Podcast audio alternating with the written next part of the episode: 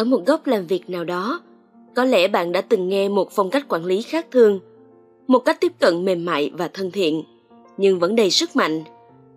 Đó chính là quiet managing một phương pháp quản lý đang được nhân viên yêu thích ngày nay. Vậy quiet managing là gì? Và tại sao nó lại khiến cho cả sếp và nhân viên đều thích chứ?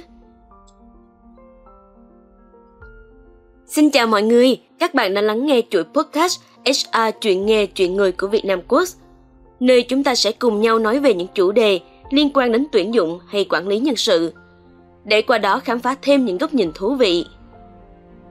Trong thế giới quản lý hiện đại, Quiet Managing đang thu hút sự chú ý với cách tiếp cận tinh tế và nhân văn.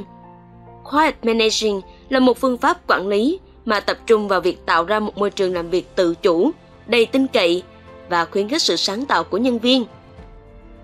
Điểm nổi bật của Quiet Managing là sự tôn trọng đối với khả năng và ý kiến của nhân viên, thay vì kiểm soát chi tiết từng bước làm việc. Khái niệm này không chỉ là việc đặt sự tin tưởng và tự chủ lên hàng đầu, mà còn là việc tạo ra một môi trường làm việc khích lệ sự sáng tạo và đổi mới. So với việc kiểm soát chi tiết và can thiệp quá mức của micromanaging, Quiet Managing đề cao sự tự do và phát triển cá nhân của nhân viên – giúp tạo ra một cộng đồng làm việc tích cực và hiệu quả.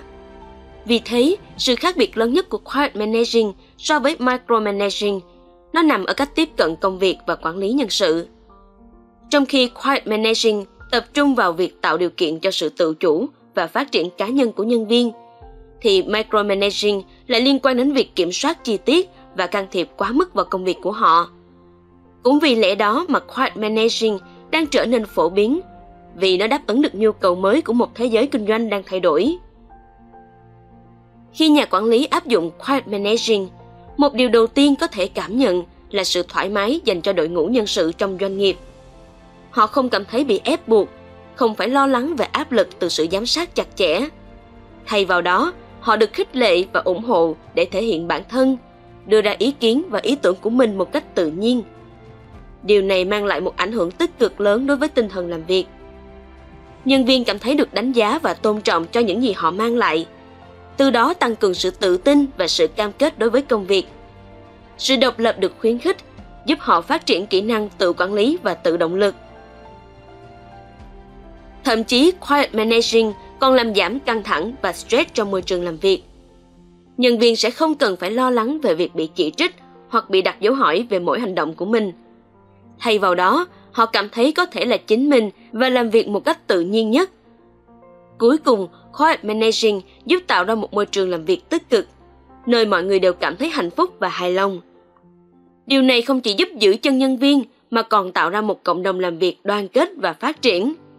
Vậy nên không có gì ngạc nhiên khi Quiet Managing đang trở thành lựa chọn ưa thích của nhiều tổ chức và nhà lãnh đạo hiện đại.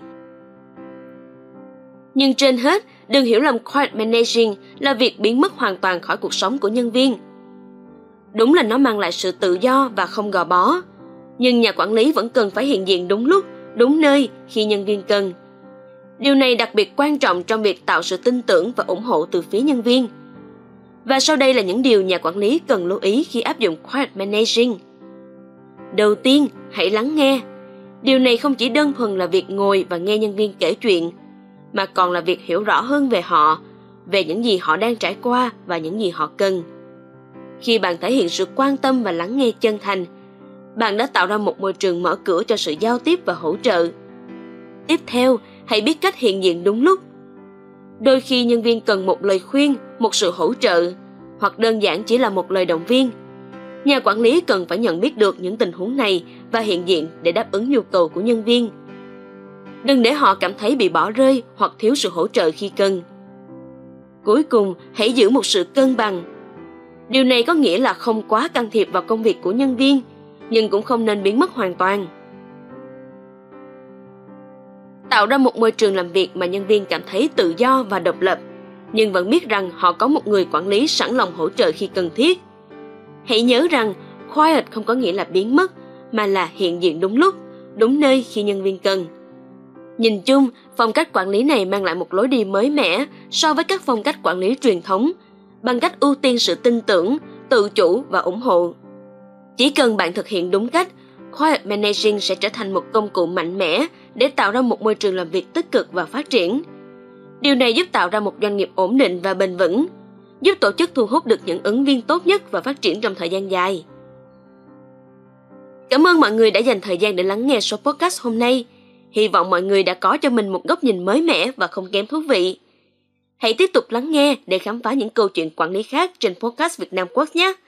Bây giờ thì bye bye!